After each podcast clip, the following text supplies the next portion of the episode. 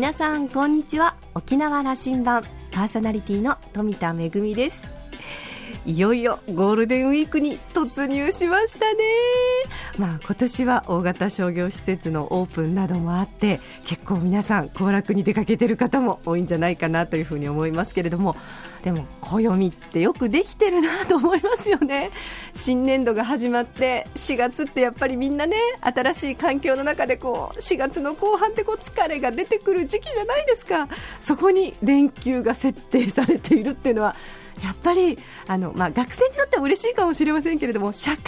人にとって嬉しいお休みだなというふうに思います。さあ沖縄羅針盤は今日も5時までお届けしていきます。どうぞお付き合いください。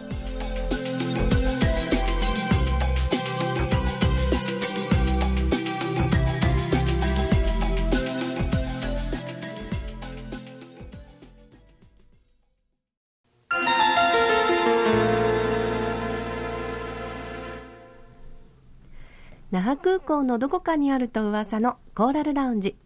今週は与那原町長の古源邦夫さんとラウンジ常連客で沖縄大学地域研究所特別研究員の島田克也さんとのおしゃべりです。古源町長は昭和17年生まれ。民間企業を経て31歳で町議会議員に初当選。平成18年に与那原町長に初当選され現在3期目を務めていらっしゃいます。コーラルラウンジには2年ぶり2度目のご出演です。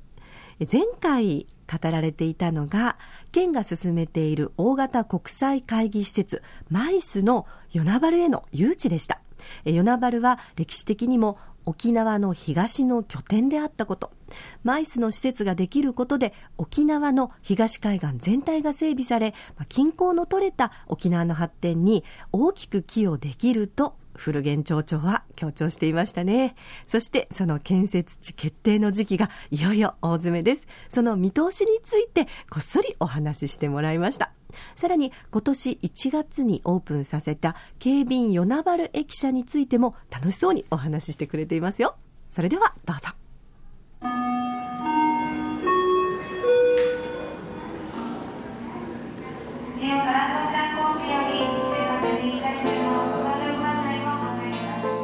まあ、島田さんと初めてお会いした時に一昨年の秋です。はい。人にはこういうこの笑顔で初対面というのもあるんだねということで、まあ、島田さんの笑顔がですね私はもう本当にあの私も見習おうということで、うん、あの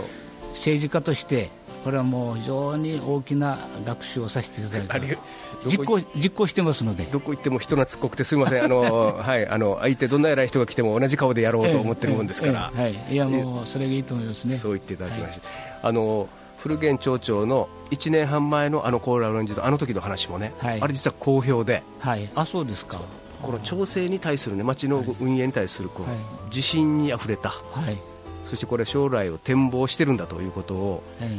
よく伝わってたと。いやあの私もそう感じたんだけども、はい。はい、富田恵さんもそう言うし聞いた人からも。与那原はだからこれから大きな展開があるなというのが僕らの密かなこの注目であるわけです。ああそうですか。光栄ですね、はい、であの時の話ですよ、はいはい、1年半前だとこれからうんマイスの展開などを今から、はい、マリンタウンが今からバッと充実するからねということをおっしゃった、はい、それからえー、駅舎を、はいはい、あのー、再現して、はい、ゆくゆくはあの警備員鉄道の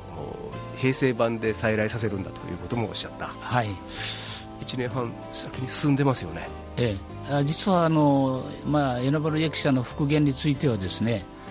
えーまあ、あ当時の時代与那原町は、まあ、海上交通の要衝として陸上交通の要衝としてですねまあ、たくさんの人の、まあ、町の外から出入りがあったあ地域でありますのでね。ですから、まあ、必要に迫られてあの沖縄の初めて那覇与那原間に、大正3年の12月1日に、え敷設されましてちょうど100周年目を迎えたんですよね。ですから、この、まあ、記念すべき100年目これは東京駅よりも10日間前なんですよ。10日も先にそのまあ、オープンしてるんですよね。東京駅よりも早く与那原駅ができてそうなんですそうなんです。それで、まあ、これをやっぱり、えー、歩きたくなる街、うん、あるいはまた歴史と文化を生かす街づくりを目指している私としてはこれはもう大きなこのチャンスだということで、まあ、駅舎復元これはやりましょうと。2月に行ってきましたよ。あそうですか。これかわいいこれ100円の入場券で、はいはい、これいいあのシャレっ気があっていいあなるほど、ね、入場券なんですよね、はい、まだそこからあの汽車は走ってないけども、駅舎に入る、これ、どこの駅行ってもありますから、入場券だけど、はい、見送りするときにはこれ買って入ると、はい。え与那原行きの那覇より与那原行きという。はい。まあ、遊び心というか、与那原はそういうアメニティな与那原テックもありましてね、まあ、将来はディズニーもね、私はぜひあの来てほしいなと思ってるんですがね、はい、中学校の頃のイメージ、今はもう道も40メートル幅に、ね、あの整備しましたけど、でもやはり行く者から見た海岸線やっぱりできるだけ忠実に、まあ、その歴史を感じさせる街づくりをしようと。いうことで、まあ、役者名もそうですけど、まあ、場所もそうですね、まあ、今後も与那原のやっぱり中心的なシンボルになるんじゃないかと。これ与那原の町民の思いがこもってるなというのがそうですね。愛着。実感できます、えー、あそうですか、うん、やっぱり与那原町民は非常にあの警備鉄道に対する、まあ、愛着といいますかね。アフィーアフィーしてね、うん、もう本当にあの当時の女学生の話を聞きますとね。もうロマンチックですよ。そうなんですよね。すごいですね。言ったらあのビデオもいくつか作ってありましたな、はい、あの、はい、この、あのオープンのためのビデオ、これなどに本当にそここの警備鉄道を使って与那原の女学生が那覇に通ったという人たちがお話をしてくれてるじゃないですか、はい、あの昔お嬢さん漫画家がね、これ素晴らしい。まあ、あの前の副知事の荒垣武久さんなんかもやっぱり、うん、あの鉄道をよく利用されたみたいですね。あの当時汽笛が鳴ってから、うん、お家から走ってこの今の与那原警察署の辺りの坂を登るときにはもうやはりもう精一杯登るわけですから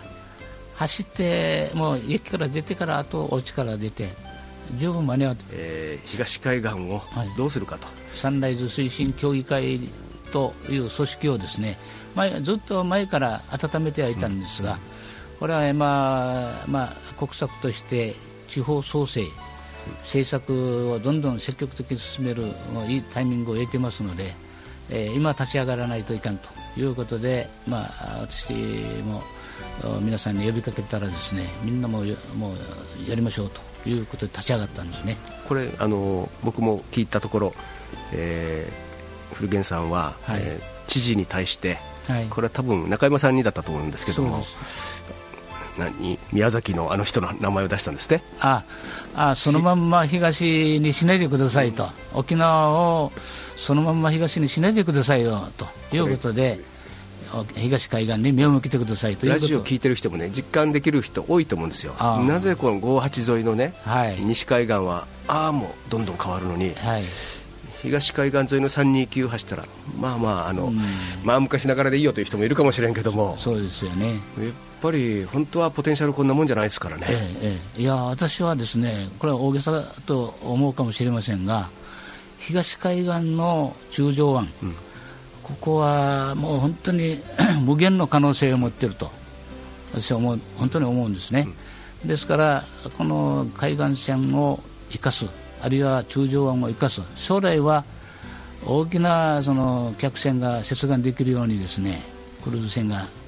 沖縄のマイスをこれはあのマリンタウンプロジェクトの要として中心にそこに持ってくるんだと、はい。えー、ちょうどその土地も与那原としては西原と一緒に準備をしてるんだと、え。えー、必ずやそこにあの沖縄全体でここだというふうになるだろうと、はい、これ1年半前の話、はい、それから町民総決起大会をしたり、はい。えー、多分いろんな政治的な活動もなさりながら、はい、町民に理解も得ながら、はい、あのそういうムードを作ってこられたと僕、承知しています、何度も伺ってるんで,、でこの時期に僕が来ていただきたかったのは、僕はいい方向に向かってるんだろうと、まだ発表は県もしませんから、どんな感じですか、感覚。はいあの、私はもういろんな立場から見てもですね、まあ、沖縄県が将来1000万人を超える観光立県としてその受け入れ受け皿をですね、えーまあ、準備していくためにもですねまず交通網の整備ですよね、まあ、鉄軌道敷設も当然ですけどもう一つはやっぱりその均衡の取れたですね成功到底ではいかんと思うんですよ、これはもう私はいつも強く言ってるんですがね、まあ、沖縄の4期にわたる40年の沖縄振興開発計画の下で沖縄が、まあ、いろいろなあインフラ整備も整備されてきたんですが東を忘れてませんかと。いうことを強く申し上げたんですよね。ずっとこれおっしゃってるけども、ええ、あの一言のインパクトは結構聞きますね、あそのまんま東ではいかんだろうと、はい、まあ、みんな記憶したというんで、ええ、宮崎県の、まあ、そのまんま東知事にはね、まあ、あの大変失礼かもしれませんけど、宮崎県はまあそのまま東さんでよかったんですが、沖縄はそのまま東ではいかんですよ、やっぱり成功到底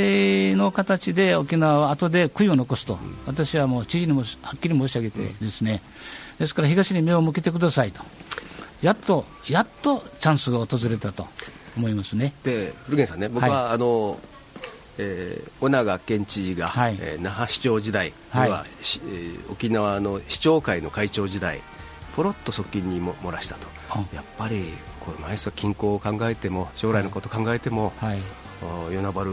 はい、東海岸がいいよなということを言ってた、はい、これは僕は確かな情報だと思ってるんですけど、はいはい、いや私もいろいろな情報を、もう耳にしてますけど、うん、まあ、ほぼ間違いないだろうというふうに、まあ、あの強い感触を得てますのでね、それで、まあ、好評ですけど、まあ、4月の末か5月の初め頃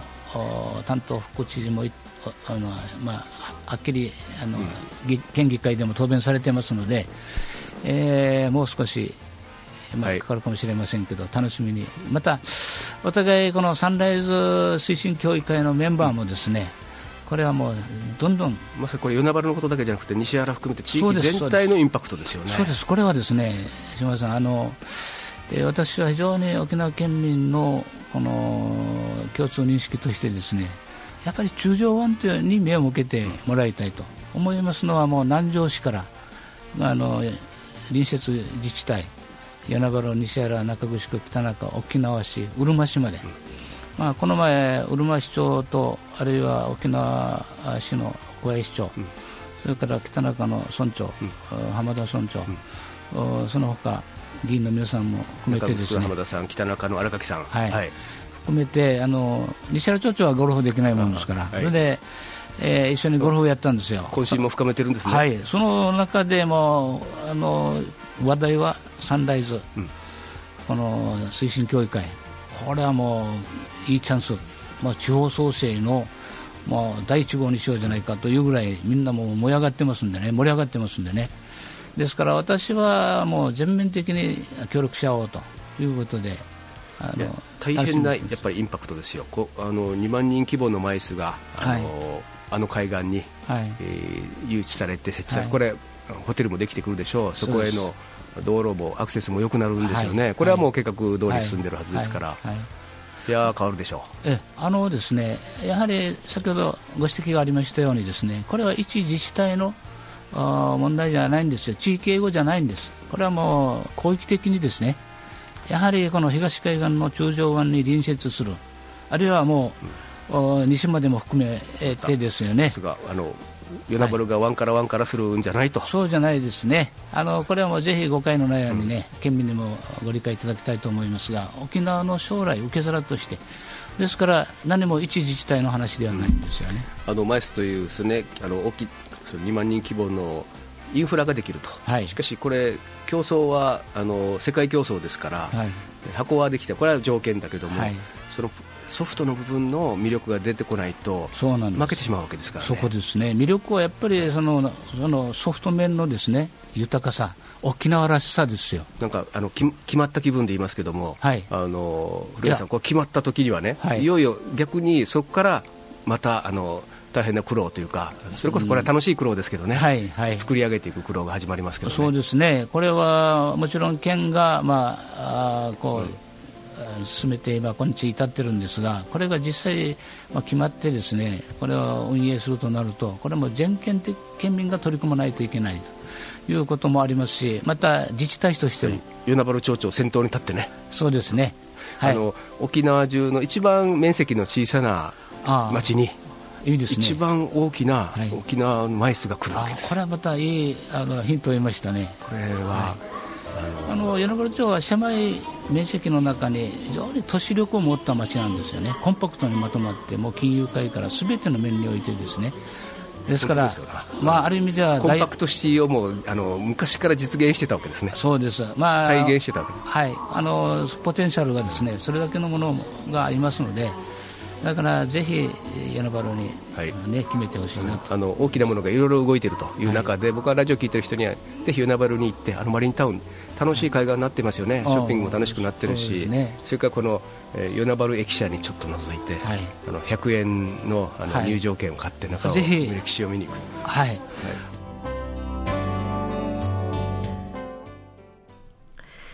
古源町長のこの一言がとっても聞きましたね。えー、一地域のエゴじゃないんだ。まあ、あの、大型会議施設、マイスに関してはいろんなこう、ニュースもありますけれども、まあ、エゴじゃないんだと、いろんなことを考えて、沖縄全体の発展を考えて、声を上げているんだという力強い、えまあ、宣言のようなお言葉でしたね。えー、島田さんは、古源町長とのお話を終えて、えー、大型会議施設、マイスの施設の新設は、沖縄観光にとっても大きな意味を持つもの、どこに決まっているのかを、えー、まあ、しっかり見守りたいと。ちなみに、島田さんは、えー、課題はあったとしても、沖縄全体の発展を考えて、与那原がいいなと思っていると。合わせて、鉄道も実現するといいなというお話でした。えー、私、個人的には、まあ、東と西でこう、争うというよりも、それぞれ、やっぱりお互いにいいところがあるので、良さを生かして、それぞれのカラーで、まあ、共に発展していくという形が取れるといいなというふうに思いました。今週のコーラルラウンジは、与那原町長の古源邦夫さんと、ラウンジ常連客、島田克也さんとのおしゃべりでした。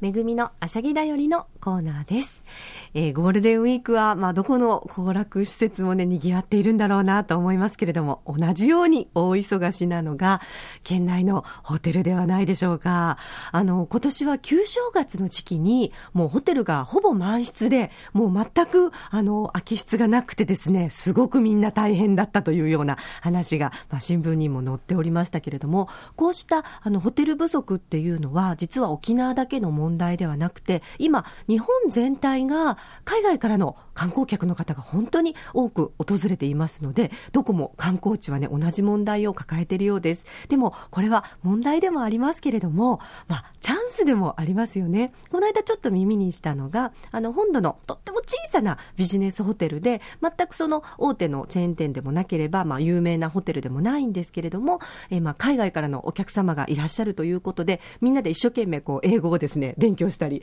中国語をですね、筆談で、あの、勉勉強してみたり、それからよくあの海外のお客様っていうのは、ガイドブックなんかもそうなんですけれども、インターネットの口コミサイトの情報をすごくこう、あの、まめにチェックして、そこで選ぶというのを聞いてですね、一生懸命みんなで、あの、そういった口コミ、あの、書いてもらえるように、あの、いいサービスを提供しようということで、コツコツコツコツ、あの、みんなで頑張って、そのうちに、本当にあの、海外からのお客様が徐々に徐々に徐々に、あの、増えてきて、ホテルの稼働率も上がっていたというようなあの話を耳にしました沖縄にもいろんなこう大きなホテルもあればあの小さな民宿いろんな宿泊施設があると思いますけれどもぜひあの沖縄ならではのホスピタリティで、えー、まあ、あの国内のお客様もそれから海外からのお客様も TO 被災用でですねいろいろボディラングレージも駆使しながらおもてなしをしてぜひ沖縄の観光を楽しんでもらえたら嬉しいなと思います。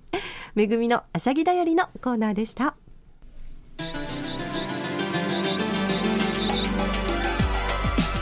沖縄羅針盤のこれまでの放送はポッドキャストでいつでもお楽しみいただけますラジオ沖縄もしくは沖縄羅針盤と検索してホームページからポッドキャストでお楽しみください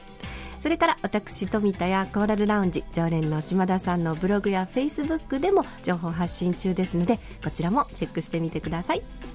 沖縄羅針盤今週も最後までお付き合いいただきましてありがとうございました。そろそろお別れのお時間です。